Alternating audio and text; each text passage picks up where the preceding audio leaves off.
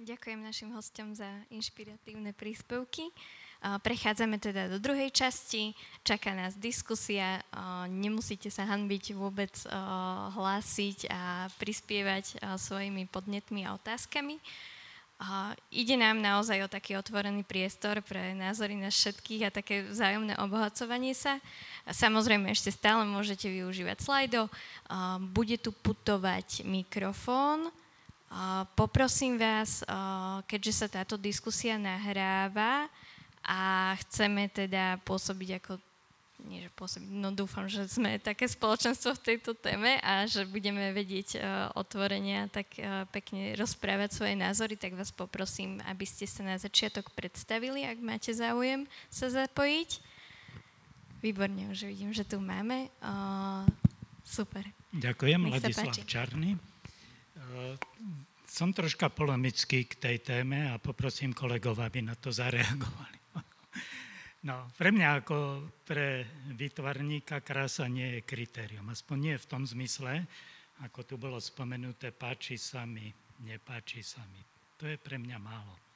Pre mňa estetické kategórie, kategórie citlivenia diváka sú vstupom do diela a nemusia byť artikulované v tej pozícii krásy, môžu byť aj v pozícii chaosu, neurčitosti, aj hnusu. Čo je pre mňa ťažiskové a čo je kritériom, to je tá semantika. To, čo pán kolega povedal, že krása a pravda, ale pravda už je tá semantická kategória, to posolstvo, čo to nesie. Čiže pre mňa je dôležité využiť nejakú tú vstupnú, to vstupné citlivenie, to estetické, vyjadrené estetickou kategóriou niektorou, nemusí to byť krása. To slovo krása sa dnes veľmi zneužíva. Samozrejme, tu bolo používané v zmysle Dionyza, v zmysle scholastikov, ako veľké, veľmi dôležitá kategória, ako Boží atribút, ale to, ako sa dnes používa to slovo, ako je v bežnej prevádzke, tak e, to nesplňa tieto kritéria. Neskôr ide teda o to posolstvo a no nakoniec muž, mužské telo pribité na kríž, nebudem hovoriť asi o krase, ale v prvom rade je tam nejaký, nejaké posolstvo významu. A môže byť spracované tak, tak, môže ma uspokojovať nejaká stránka toho spracovania, ale to je len, len ten vstup, len ten prvý kontakt pre mňa. Nie je cieľ. Ďakujem. Ja by som týmto nadviazala, aby sme mali aj otázku, že naozaj, ako hovorí pán Čarný, že um, v tom súčasnom umení asi málo kedy si pri tom prvom, aj druhom, aj treťom pohľade na umelecké dielo, ktoré nás čaká napríklad v Kunstdále alebo v hociakých galériách súčasného umenia, že by sme si povedali, že je to esteticky krásne. A vy ste hovorili tiež obaja vlastne o tej takej hlbokej kráse, Ako by ste to teda takto rozdelili? Že čo je vlastne tá krása, keď sme aj mali toto tie obrázky a ako ju hľadať, lebo asi, asi sa nad tým inak zamýšľame ako možno ľudia dávno v minulosti, možno ešte v blízkej minulosti, ale ako rozmýšľať nad tou krásou, ktorá je pravdivá?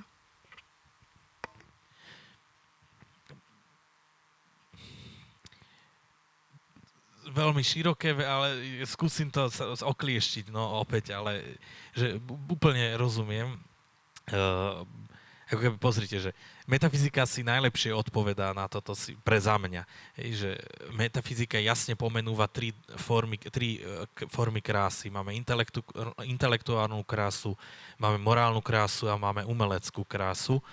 A dáme tomu jednu svorku a rovná sa a môžeme povedať, že krása ako keby mm, je nezávislá od toho, to naviažem na pána výtvarníka, že nezávislá od toho, že či, sa nám, či, máme pozna, či ju poznáme alebo či ju nepoznáme a krása, je, jej kráse je jedno, že či sa, či sa jej niekto, niekomu páči alebo či sa mu niekomu nepáči tá krása. E, že, e, že v tomto ako keby e, by som povedal, že že pre mňa je dôležitejší naozaj tiež ten, ako keby ten obsah, než ako keby tá výsadná, ako keby forma, tá výpoveď. A to je to, čo som možno chcel povedať, že keď sa zameriam z tej metafyziky na tú umeleckú krásu a ja ako režisér, tak nerobil som symbol pre symbol samotný, ale hľadal som ako keby zmysel a obsah a význam, ktorým chcem reflektovať a provokovať toho diváka, aby sa zamýšľal. A toto je ako keby pre mňa možno taká uh, odpoveď, lebo v jednej aj diskusii som raz hovoril, že, že najväčší súčasný problém je problém v vnímaní krásy. Že či je krása iba akt tela, alebo či je krása uh, slovo. Hej, že, že čo je vlastne tou, tou krásou že vnímanie, ale t- tam je veľmi veľa ako keby si myslím tých faktorov na to, že, a pohľadov na to, že čo, ako my vnímame krásu a čo my chceme za tou krásou vidieť, ale znovu odpoviem metafyzikou, kráse jedno, či my ju poznáme alebo nepoznáme, kráse jedno, či sa nám páči to, alebo či sa nám to nepáči. Krása je krásna svojou intenzitou bytia. Pán Gerard by som sa najskôr rád e, poďakoval za viacero veci, ako sa v takomto zhromaždení patrí. Najskôr by som sa rád poďakoval za e, stanovenie tej témy, pretože my ako v historici umenia občas trpíme tým, že niektorí významní predstavitelia odboru, či dokonca aj profesionálne združenia, nám zakazujú hovoriť o kráse. Že to nechajte lajkom, to nechajte nevzdelancom, vy o kráse nehovorte. A, a ako ja, v procese ako dozrievania na túto diskusiu som, som, som prežíval ťažké chvíle, keď som, keď som si uvedomil, že, že som bol tak hlúpy, že som to aj počúval, tieto výzvy a, lebo, lebo teraz, keď som počul vás, že ste povedali, že hlboká krása, to ste veľmi pekne povedali, vidím, že sme sa pochopili. Hej. Keď som počul vás hovoriť, teda citovať z Dionýza o tom lúči, ktorý tam tiež v tých obrázkoch bol, dokonca aj v tých, kde nebol, vo všetkých nejakých bol, tak ako mi to veľmi dobre padlo. Myslím si, že naj, najparadoxnejšou vecou, dnešnej doby je e, tzv. liberálna policia, kde ako človeku chcú niečo zakazovať ľudia, ktorí sa sami pokladajú za slobodomyselných a za obhajcov slobody a podobne. Ako ja si myslím, že sloboda je sloboda bez atribútov. Krása je krása, má rôzne podoby v živote. Pre niekoho je to krása ako misplastická chirurgia. Hej a ide proste tou cestou, telesne trpí kvôli tomu. Ako ja, ja ani týchto ľudí ako nechcem nejak odsudzovať. Proste ak majú, ak prežívajú svoj život tým spôsobom, že toto je pre nich podstatné, pokiaľ, je, pokiaľ to naozaj vnímajú ako krásu a nie iba ako biznis projekt, hej, že tak svoje telo lepšie predám na, na trhu pop music alebo na, na sobášnom trhu alebo neviem na akom trhu ešte, tak keď je to prostriedok, tak to nie je krása. Keď je to prežívané ako krása, tak to je krása. A, áno, a tá otázka tých významov, no samozrejme, ako tam sa plne zhodneme tu s pánom profesorom Čarným, že, že významy sú akoby hlavným obsahom tej komunikácie, akejkoľvek komunikácie, ale zároveň naše bytie má, má tie, tie určité hĺbky, s ktorými občas príjeme do kontaktu a, a ten kontakt môže mať aj tú podobu toho zážitku krásy. Možno ešte dôležitý atribút, alebo zasa to vnímam zo strany režisera divadelného, hej, že, lebo výtvarník to môže úplne inak vnímať, ale že pre mňa napríklad bolo krásne to, keď to dielo, ktoré ja som videl, malo v sebe to známe techné. To znamená, že splňa sa ars Aj techné, akože preklad techné je vlastne ten istý, že či je to techné je v gréčtine, arzy v latinčine, ale obsahovo to slovo splňa tieto dve atribúty. Že je to nejaká hermeneutika, či nejaký výklad, ale zároveň je to aj E, technické zvládnutie, zručnosť, danosť e, toho diela. A toto napríklad ja som e, hľadal tiež ako keby v tých dielach, že, že áno, ten, ten výklad, ktorý by mal byť pravdivý a autentický, ale zároveň, lebo autentické môže byť aj to, že ja položím toto do galérie a poviem, že to je moja výpoveď, hej, ale otázkou potom ako keby je tá otázka tej zručnosti, danosti. A v tomto som bol ja ako keby dosť konzervatívny, že pri ako keby hodnotení napríklad divadiel, alebo keď som aj pracoval aj ako dramaturg a musel som toho, bol som ten diablov advokát, ktorý režiséra furt k, e, všetko videl, všetko zlé e, na tom javisku, aby tie veci fungovali. Tak ako keby hľadal som e, spojenie tohto jedného slovíčka – techné, ktoré v sebe obsahuje e, techno, techné, ale aj ars. Za mňa takto to som vnímal.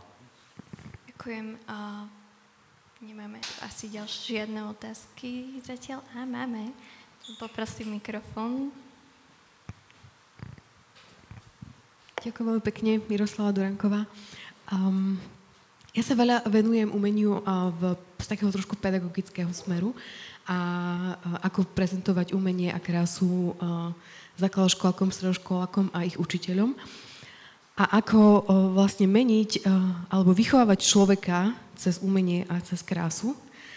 A zamýšľam sa nad tým, že, že či vieme cez krásu, lebo však na to sa, keď, keby sme ostali iba pri sakrálnom umení, a, tak na to sa aj budovali kostoly a, a jednak na oslavu Boha a jednak na to všetko, čo je v tých kostoloch, aby sa človek priblížil k Bohu a jednak, aby on sám rástol vo viere a v cnosti.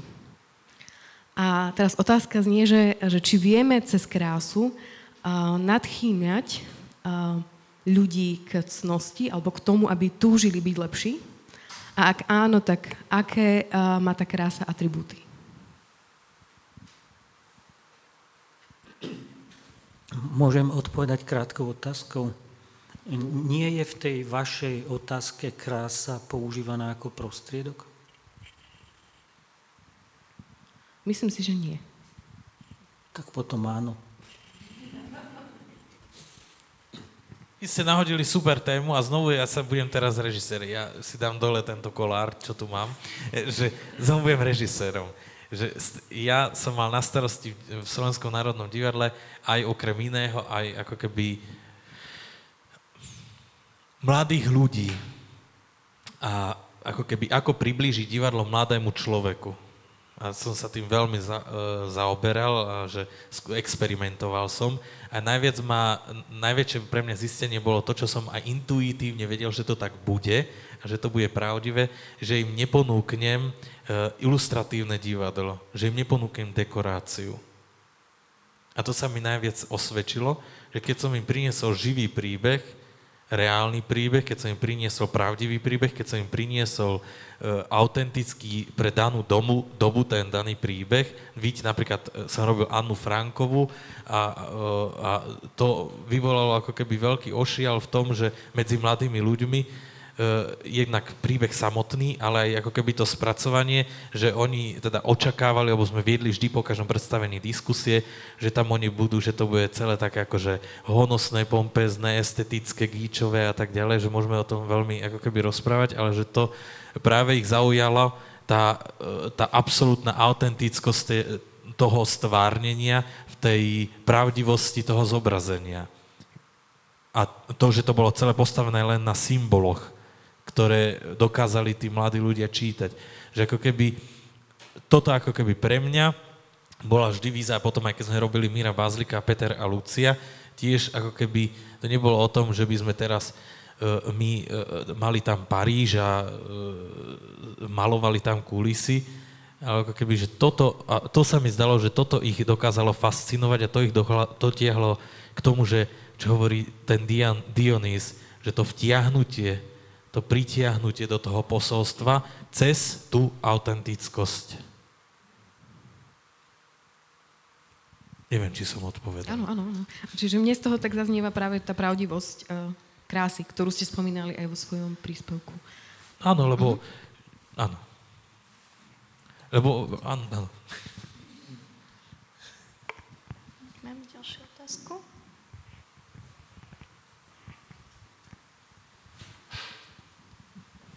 A moje meno je Romana Kukuľová, som architekt a keď sa bavíme o to okolo tej témy uh, krásy a pravdy, tak mi uh, napadla taká vec, že ako odlišiť teda tú pravdu od toho fejku. Napríklad Wolfgang Welf vo svojej knihe Fade in Fakes uh, popisuje, že aj Mona Lisa uh, v Louvre nie je v podstate originál. A ľudia chodia objavovať a vlastne tú uh, ideu toho originálu vlastne umocňujú u nich ten počet kamier a tie sklá a tak ďalej, že čo s týmto? Ako sa s týmto vysporiadať? Ak môžem provizorne a možno s určitou dávkou humoru e, na to odpovedať, by som si požičal tú slovo od kolegu, ktorý neváhal sám seba označiť za diablovho advokáta. A, e, čiže k tej pravde patrí aj to, že sa pohybujeme vo svete plnom rôznych ilúzií, a, a tie ilúzie nás niekam mámia a tie ilúzie niekedy vchádzajú aj do nás, niekedy im aj veríme a tak ďalej. Proste, a to je to dobrodružstvo. Čiže keby na vašu otázku existoval univerzálny recept, možno by to bolo príliš nudné. Že? To je môj názor.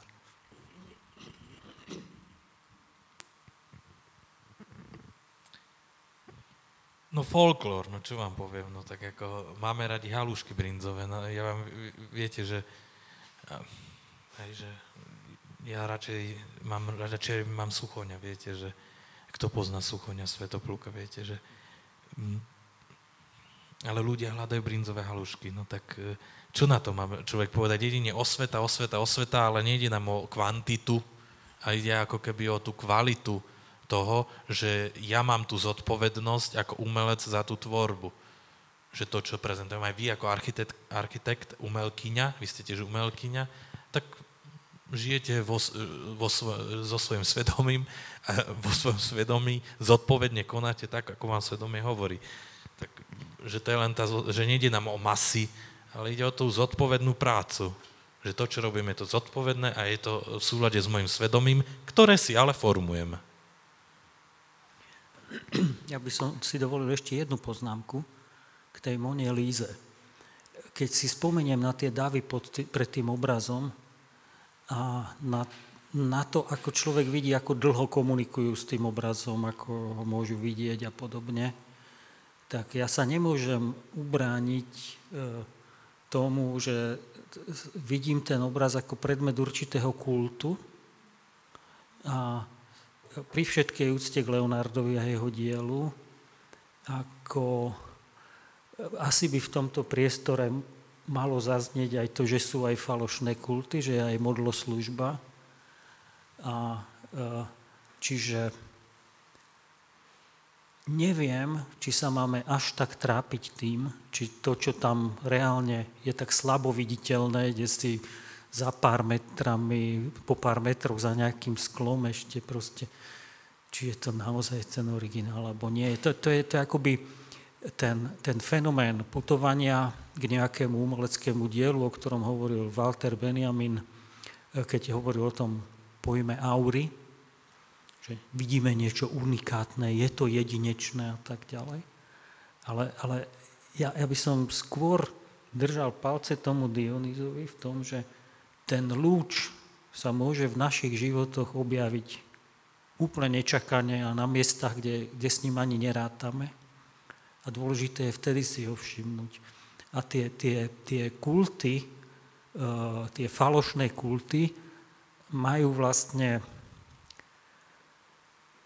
iné ciele, než privádzať ľudí k tejto pravdivosti. A tých falošných kultov je veľmi veľa a však aj tu sme v tej úvodnej modlitbe počuli, že, sú, že je niečo falošné, ako nebezpečenstvo. A, a hej, že potrebujeme sa predtým nejak chrániť. Ale, ale opäť, keby na, to, keby na to existoval univerzálny recept, tak sa nemusíme modliť, aby sme predtým boli ochránení, lebo by sme si proste naštudovali ten recept a aby by sme boli ochránení. Lenže ten zvodca, ten, ten zvodca je proste definovaný ako, ako bytosť, ktorá nás presahuje dokonca aj svojou inteligenciou. Dokonca. Niekedy možno aj krásou, ale, ale tá definícia s tou inteligenciou tam je.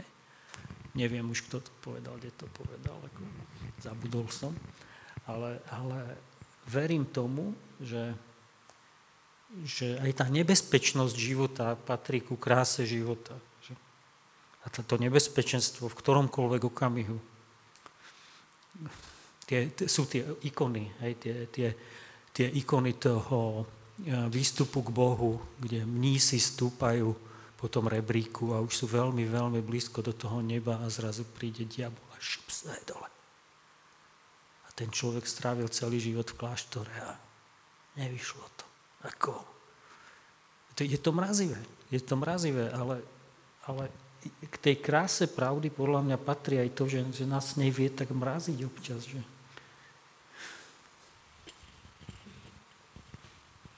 No, tak no.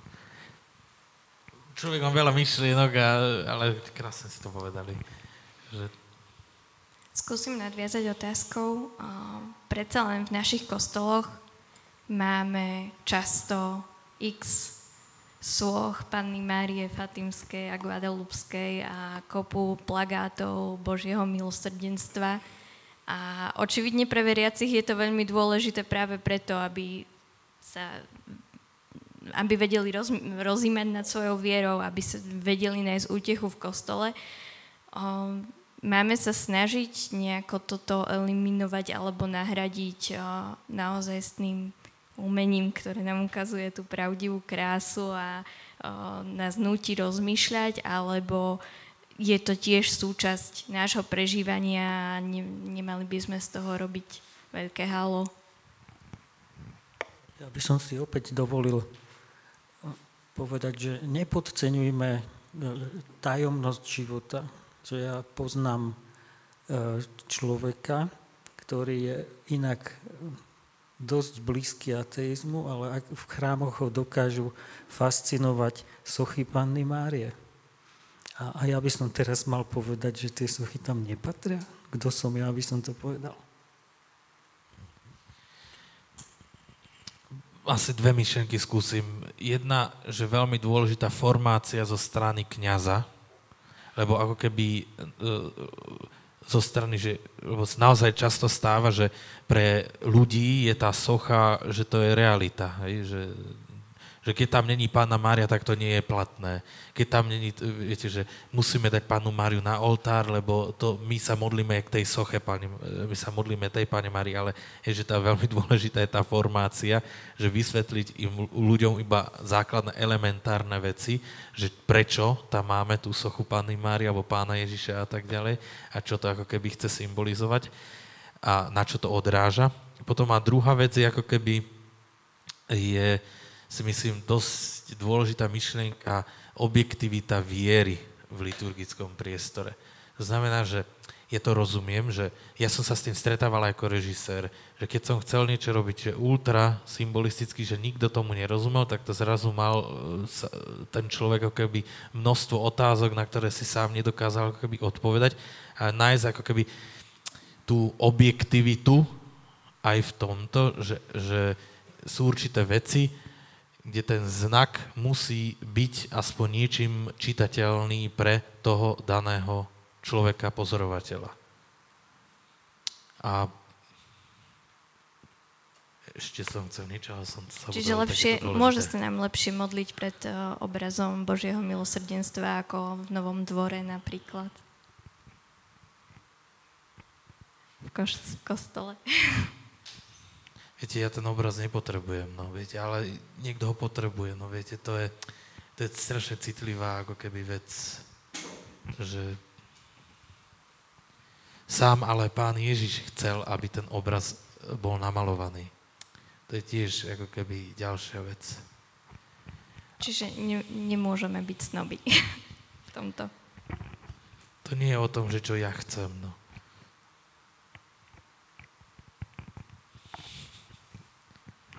Super, máme zase otázku. Ďakujem, tak nadviažem potom. Nemôže to byť aj o tej forme toho vytvorného diela, napríklad v minulosti, e, v prípade gotiky. Gotická katedrála, keďže veľa ľudí bolo negramotných, slúžila aj na ako keby čítanie svätého písma z rôznych teda, uh, sloh a výjavov a, a vlastne z katedrály. V súčasnosti už tá potreba nie je. Uh, že či vlastne by ísť skoro také ako keby uh, vyjadrenie toho tajomna, toho nepoznaného, viac ako toho poznaného. Lebo reálne je tam zrejme viac toho nepoznaného. Ako, to je otázka tiež veľmi, veľmi široká a ja by som si opäť dovolil nejaký úplne jednoduchý osobný zážitok keď som nedávno bol v Chartres, čo je veľmi pôsobivé miesto z mnohých dôvodov, tak som hľadal, že ktoré sú tie tri okná, ktoré sa venujú Mikulášovi. A teraz e, som sa díval na tie okná a však vedel som zhruba, ktoré sú to, ale proste díval som sa, že či ešte niečo. A tam bolo toľko okien, v ktorých boli biskupy, až ma to zarazilo, že to, to možno bola aj polovica okien, možno aj viac. A potom, potom mi, ako si, som si nemohol pomôcť ako tú otázku si klásť, že či úlohou týchto nádherných vytráží, opäť krása prítomná, nespochybniteľne, že či bolo len šírenie viery, alebo treba aj propagovanie autority tých biskupov, propagovanie autority tých šlachtických donátorov, propagovanie ako spoločenského významu tých cechov, ktoré tie okná zaplatili a ktoré majú ten svoj obraz úplne v tom spodnom rade. Čiže vlastne ja to vidím asi tak, že nikdy v žiadnej dobe e, v tom umení nechybalo ani to ľudské, takéto E, niekedy skoro až prízemné, taká tá, tá potrava pre Sanča Páncu, ten jeho ostrov, ktorý chce dostať proste. A, a, a my to proste v živote máme vždy v zmiešanej podobe, ako v tej čistej podobe toho dionýzovského lúča, to sú, sú zriedkavé zážitky. Aspoň teda v bežných životoch. Áno, sú vizionári, ktorí tom žijú, to je niečo iné, ale uh, neviem už moc rozprávam.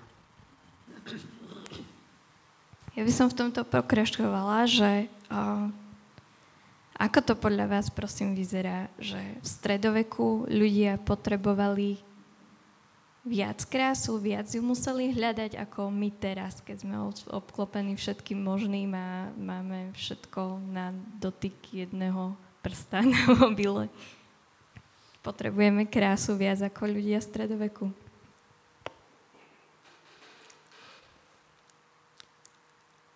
Mám dojem, že boli menej zahltení než my.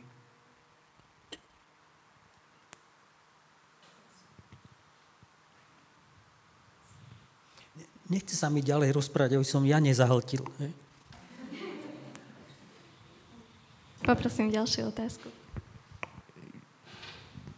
Jano Kukula, architekt.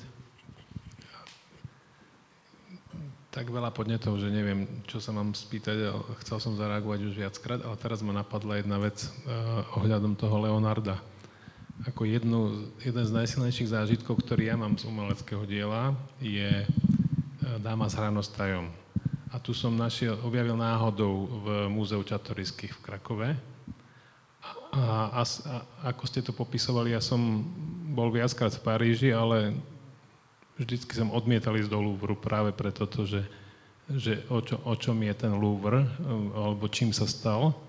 A práve v tom múzeu som mal úžasný, úžasný zážitok, ako keby ten lúč tam, tam zasvietil na mňa z toho obrazu.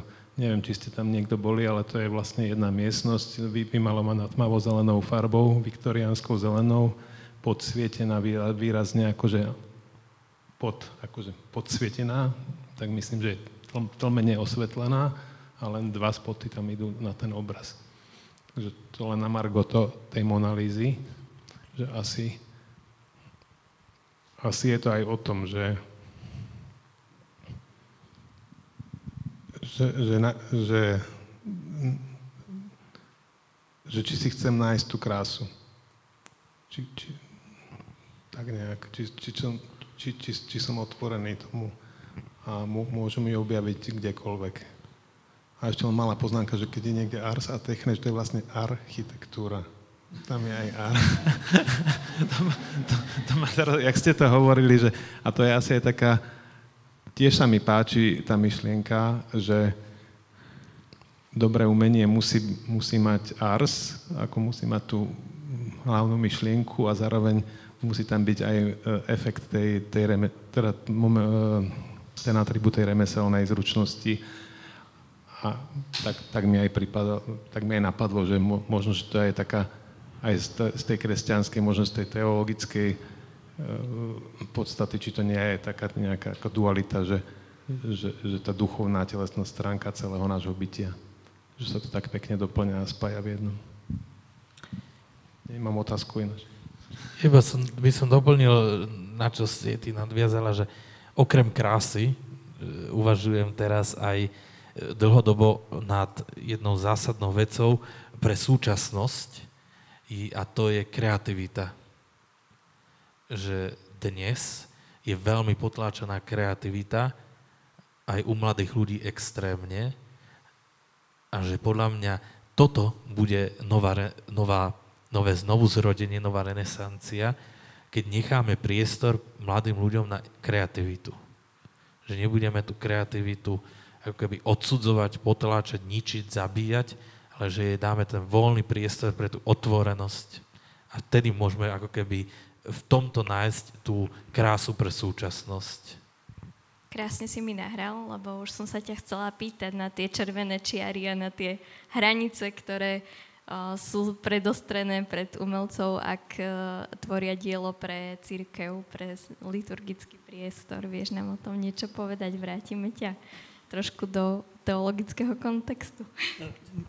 Mohol by som prosím krátko reagovať? Jasne ako to, to vaše expoze uh, bolo vlastne venované inscenácii obrazu, čo je určitá architektonická úloha, ako mm. ten obraz vlastne predstaviť divákovi, ako viesť uh, divákov okolo obrazu, pred obraz, ako s ním komunikovať. To musí architekt riešiť. Nielen kvôli ars a techne, ale kvôli aj tomu, že architektúra má v názve aj to arché, ten počiatok a, a, a tú tektoniku, aby vybudovala niečo, niečo stabilné, niečo, e, alebo niečo aspoň e, vystavané s ohľadom na možnosť stability alebo nestability e, vedome. Čiže v Louvre je takých lúčov veľa, ale tá architektonická inscenácia tých obrazov v Louvre nie je vždy šťastná, to s vami súhlasím. Potom máme nádherné príklady na, na vidieku v francúzskom Angers, Apokalypsa z Angers, ktorá má pre seba priestor troch telocviční, Eh, kde tie obrazy sú nádherne podsvietené, kde má možnosť divák si sadnúť a meditovať pred nimi hodiny, kde, kde proste uh, ako by ste vstúpili do, do mysle vizionára.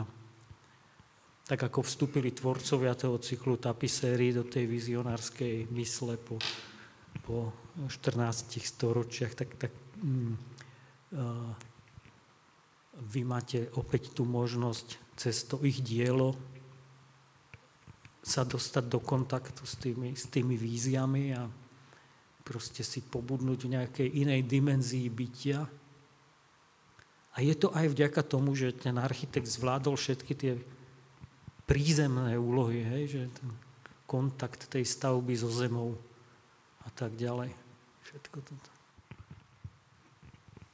Poprosíme vás najskôr ja meno. Ja sa volám Rataj, neviem, ja som tu náhodou viac menej.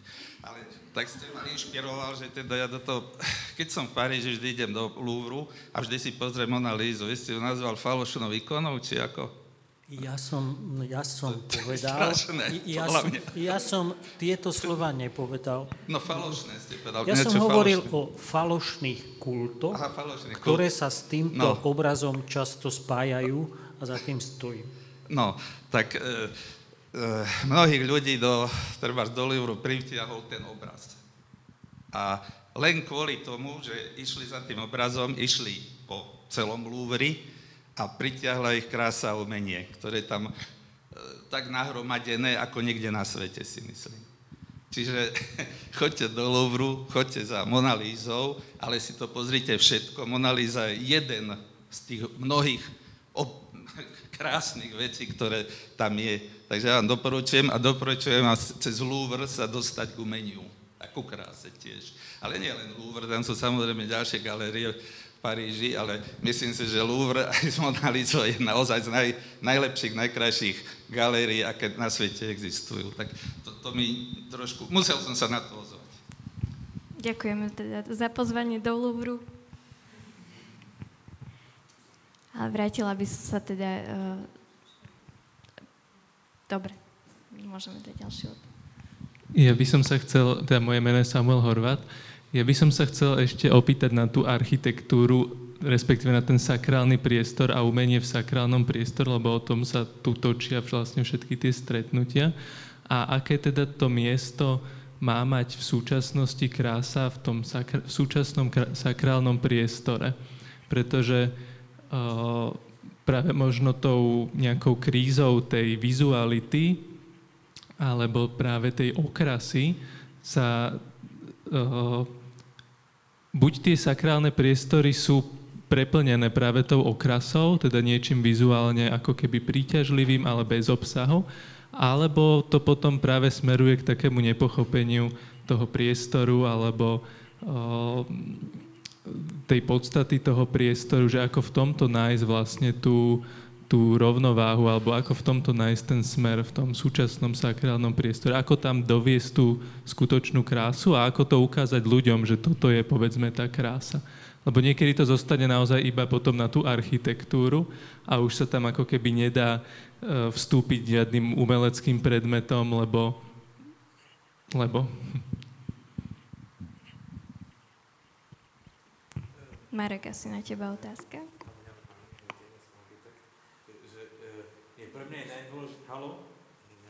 Raz, dva, tri, už je to.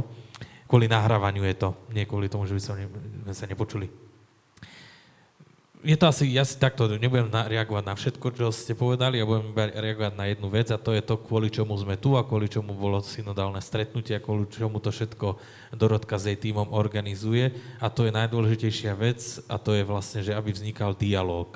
Aby sme sa nehla, nehrali na to, že ja som klérik a ty si umelec, Eh, a ešte k tomu divný umelec, lebo umelci sú divní a tieto škatulky a označenie a všetky tieto veci, ale aby sme zhľadali vzájomný prienik a to vzájomné počúvanie. A tu je ten problém, že my potrebujeme aj kňazi, pán diakon a klérus, a jak sa to teda má označovať, alebo prezbiterstvo, má začať viesť dialog a nesmie Dorotku Sádovskú brať, že je divná lebo ona nie je divná. A keď toto si vyriešime, tak vtedy to môžeme sa začať rozprávať o tom, že poďme hľadať krásu v sakrálnom umení. Ale div je aj v slove obdiv. Div, čo je počiatok filozofie. tak nás vlastne obdivujú.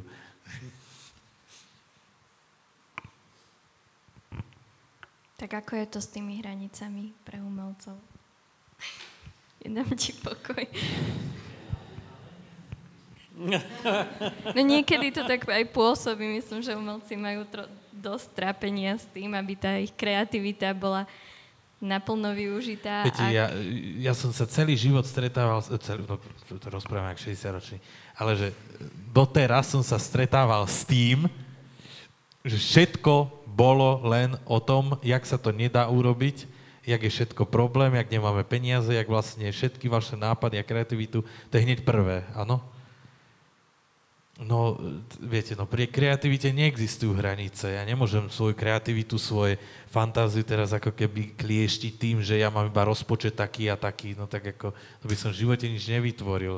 Ale ako keby dôležitý je potom ten proces, že áno, ja v niečo vytvorím bez obmedzenia, a potom samozrejme sa to prispôsobuje daným okolnostiam, možnostiam, schopnostiam a materiálom a tak ďalej, že, ale to je ako keby už ďalšie e, iné štádium a to je o inom. Ja, ale v tej kreativite nemôže existovať hranice, veď to by sme, aký Duch Svetý, aký sme povedali, že Duch Svetý iba potiaľ to. Lebo kreativita, kreos, hej, Duch Svetý, ako Duch Svetý stačí, no tak ho sám si ho zastavím. A prečo? Veď ich ma celého prenikne. Ak sa na toto pýta, že... Ja, ja by som ako pridal taký postreh z pozície toho staršieho, všeli čo zažil. Ja, ja som zažil tú komunistickú propagandu proticirkevnú, e, ktorá sa snažila predstaviť církev ako takú skostnatelú, zadubenú inštitúciu plnú predsudkov a čo ja viem. A potom som v 90. rokoch stretol Igora Vajdu, nebohého e, Pátra, ktorý pracoval v umenovednom ústave, napísal dejiny slovenskej opery. Popri tom bol e, jezuita, tajne vysvetený kňaz a tento človek aj po 90. roku proste bol šéf-reaktorom časopisu Viera a život a tak. A jeho hlavný slogan bolo sloboda, predovšetkým sloboda. Ja myslím, že on by sa ne, ne, ne, nedal vtlačiť do otázky hraníc. Čiže v tomto máme zrejme blízko, e, blízku pozíciu, že, že nech sa tie hranice utvárajú v tom dialogu, tak ako, a tie hranice sa môžu ako flexibilne v tom dialogu dohadovať a, a môžu tvoriť ako to, tá negocia, vyjednávanie tých hraníc môže tvoriť ako významnú súčasť zmysluplného života. Nie niečo, čo raz a navždy vyriešime. Presne, ak ste to povedali, ja to samozrejme je to nám že všetkým jasné, že ale sloboda neznamená, že si robím všetko, čo chcem, ako, že, že dôležitý je v tom dialog, e, ktorý tu zaznel, že to zasa, že nemôžem si dať do stredu kostola nahú ženu, alebo čo ako, Eva bola nahá. Jedine, že by to bola mučená martyrka. Ja by som možno, čo ste, Monika Čertezny, um, som teatrolog, tanečnica, um, možno k tej kráse v sakrálnom priestore, že keď, keď sme hovorili o tej miere teraz nejakej invencie, ktorá sa tam môže uplatniť, neviem, či tam nie je taká tá, to očakávanie, že v sakrálnom priestore tá krása alebo je nejako kodifikovaná, alebo že tie kritéria um, sú presne nejako, majú nejaký ten rámec, lebo pre ľudí je to upokojúce. Splňa to tamto ich očakávanie, tým, že je to harmonické, je to... Mm, ako, myslím si, že nové myšlienky, každá nejaká aj drobná zmena má svoj, je trocha iritujúca, čo môže byť aj pozitívne. Aj pozitívna iritácia, ale v každom prípade je niečím znepokojujúca že vlastne tieto nové prúdy si vyžadujú oveľa aktívnejšie vnímanie, že nie je to, ako ak ste hovorili o tých panenkách Mariach, tak to je, že tá je pekná, tá by mohla byť aj u nás takáto istá. Hej, že my, my by sme takú istú, keby ste nám spravili, ako je vo vedľajšej dedine, tam to majú pekne. Že, že niečo iné, niečo, že brať to osobitejšie alebo s takou väčšou Mm, viete, že to, to je dosť veľký nárok pre ľudí prijímať, komunikovať s invenciou. Vyžaduje to od nich naozaj niečo, čo musia prísť na, na neprebadanú pôdu vo svojej predstavivosti vlastnej, že, že ten dialog nie je úplne jednoduchý, si myslím. V súčasnom umení, ak berieme tú symboliku, vy ste špecialista na stredovek, to je tak nabité symbolikou v každom od farebnosti, línií, kompozície, všetkého. A ja si myslím, že súčasné umenie nerobí s ničím iným, len je to in, inak prekalibrované, tá symbolika, že mm, ľudia, ktorí sa presne pohybujú po Louvre, sa citlivejú, možno jednoducho to oko yes. otvorí tú možnosť do mozgu, srdca a...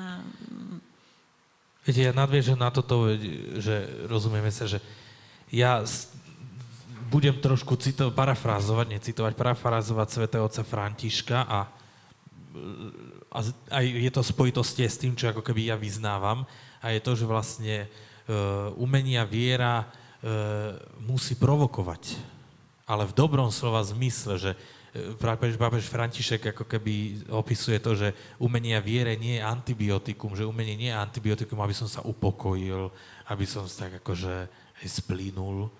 To, to nie je tak. Boh vás stále, Boh mňa provokuje. Neustále, každý deň ma provokuje. Ale v dobrom slova zmysle nie provokuje, že aby ma pohoršil, ale ako keby aj to umenie. Ja keď robím umenie, ktoré by malo byť také krásne, hej, tak akože, že to je asi tak akože, si poviem, že á, tak akože to není akože za mňa umenie.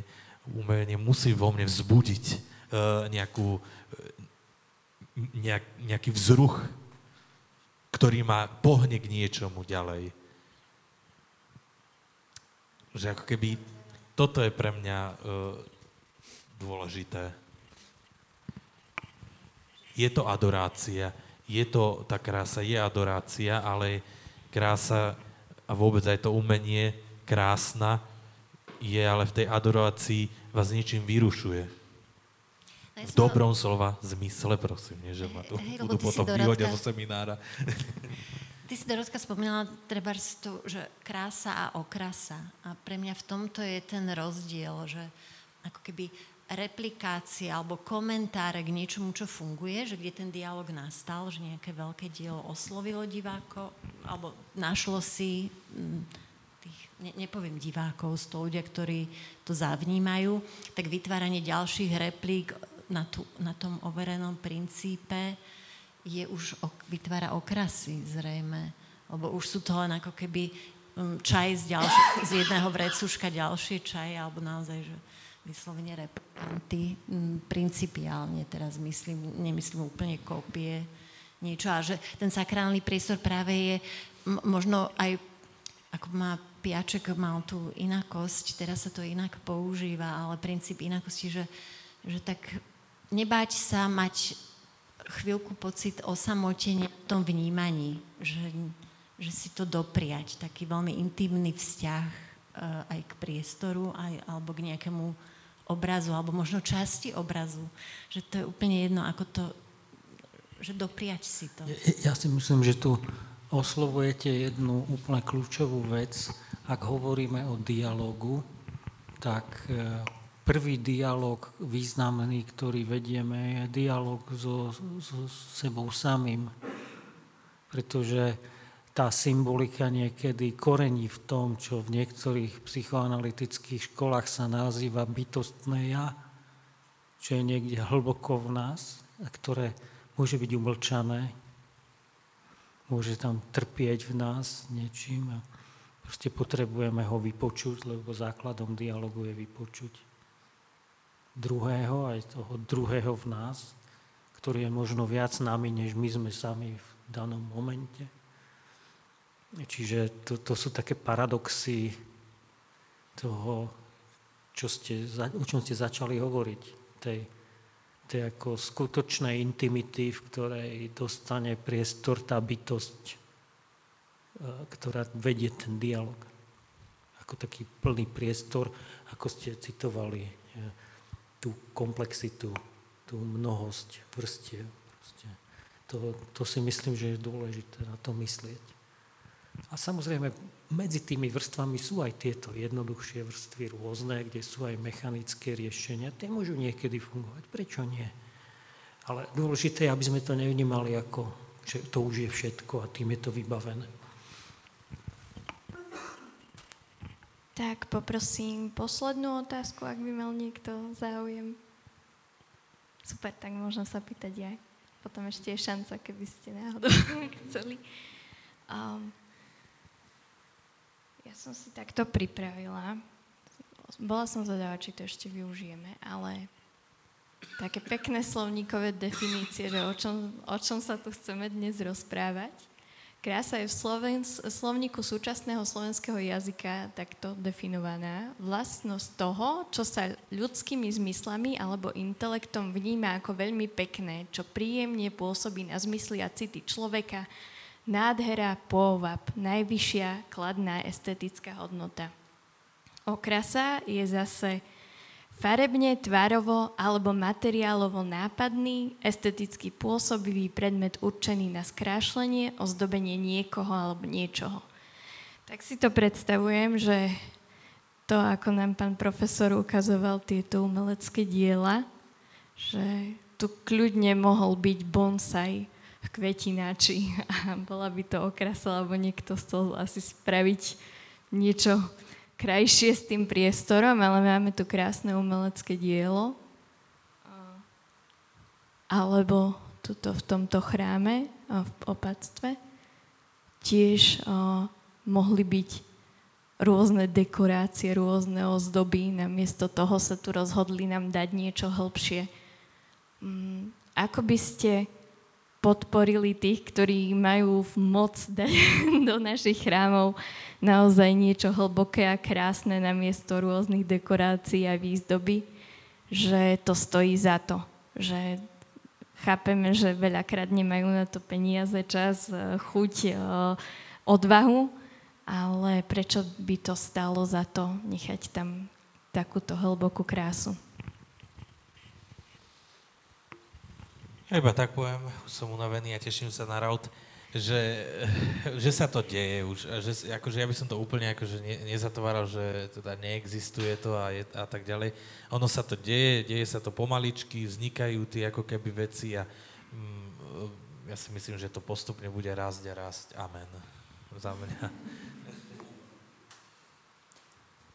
Ano, ja si myslím, že jednou cestou, tým správnym smerom je viesť ten dialog a chcel by som všetkým, ktorí zorganizovali tento dnešný dialog, poďakovať za tú možnosť, lebo si myslím, že práve ten dialog môže prispieť k tomu, aby sa tie zdravé myšlienky šírili ďalej a jedného dňa možno niekto pod vplyvom nejakej zdravej myšlienky dospeje k tej kreativite, o ktorej tu bola reč a vymyslí niečo pekné, pôsobivé, možno aj nízko rozpočtové, Čo?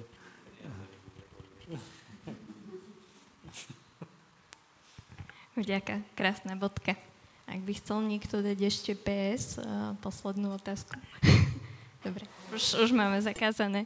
Takže ďakujem vám veľmi pekne. Dúfam, že ste odišli aj s nejakými odpovediami, nielen s ďalšími otázkami, ale veď aj to je dobre, keď to bude takto. A chcela... Iba uh, skočím do toho, aby sme to, aby sme odchádzali aj taký skeptický, aj uh, čo sme tak trošku vyhrotili emocionálne ja niektoré veci. Akože pre mňa je veľkým pozitívom teraz, čo vydal pápež František alebo prednedávnom uh, list umelcom o kráse. To veľmi vám odporúčam si to prečítať, lebo tam vidíme tú úžasnú zdravú teológiu, tú zdravý pohľad naozaj to vytváranie, je to krásny text, to by sme tu mohli zasa rozmať ďalšiu diskusiu iba o tom texte, ale tam krásne František hovorí o tej otvorenosti a novosti e, a toto ako keby e, stojí za to si prečítať ešte potom, keď prídete domov možno, e, takže tam vidieť, že to má zmysel a stojí to za to. Ďakujem.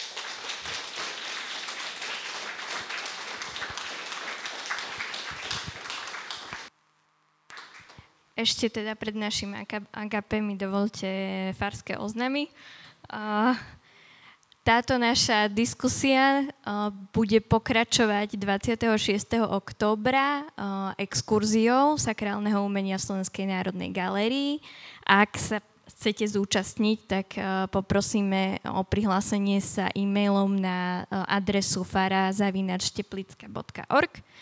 fara.teplicka.org. Rovnako túto našu diskusiu určite bude, onedlho nájdete aj na Spotify. Nájdete to pod podcastom Farnosť Teplická Bratislava. Ďalšie informácie samozrejme na webe Farnosti. A ďalšia nasledujúca diskusia prebehne 27. novembra o 19. hodine tiež na tomto mieste bude na tému Církev a umenie vo verejnom priestore. Aké by mali byť požiadavky na kvalitné súčasné sakrálne umenie vo verejnom priestore, aká je realita, aké sú možnosti a aké sú naše ideály. Hostia, hostiami bude Marie Foltínová, vedúca oddelenia správy verejnej plastiky v Galérii hlavného mesta Prahy a Adrian Kobetič, bývalý kurátor mesta Trnavy.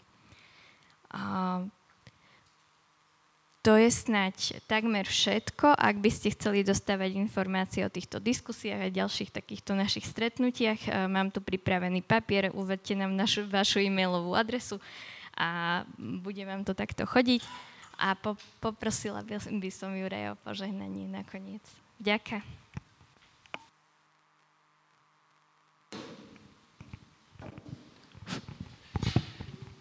Tak ďakujem veľmi pekne našim hostom aj všetkým tým, ktorí stoja za organizáciou týchto stretnutí, kde môžeme diskutovať, kde môžeme viesť dialog, lebo kde chýba dialog, tak je často rozdelenia, nepokoje, často to vidíme aj v dnešnom svete a kde je ten dialog, tak môže vznikať jednota, môže to prepojenie vznikať. Takže za toto som veľmi vďačný, že môžeme sa tu takto stretávať. Verím teda, že aj do budúcna budeme sa ďalej stretávať a budeme viesť tento dialog medzi svetom umenia, medzi církvou, aby sme kráčali spolu a napredovali spolu, ďalej rástli. A to krásno je o tom, že aby nás to posúvalo stále vyššie. Asi, asi to, to je pekné, čo nás posúva stále vyššie, aby sme neupadali.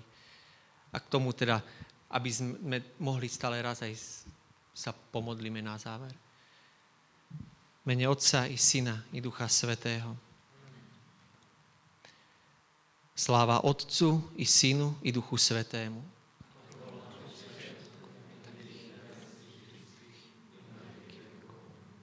Pána Mária, kráľovná rodiny, oroduj za nás. Pán s vami,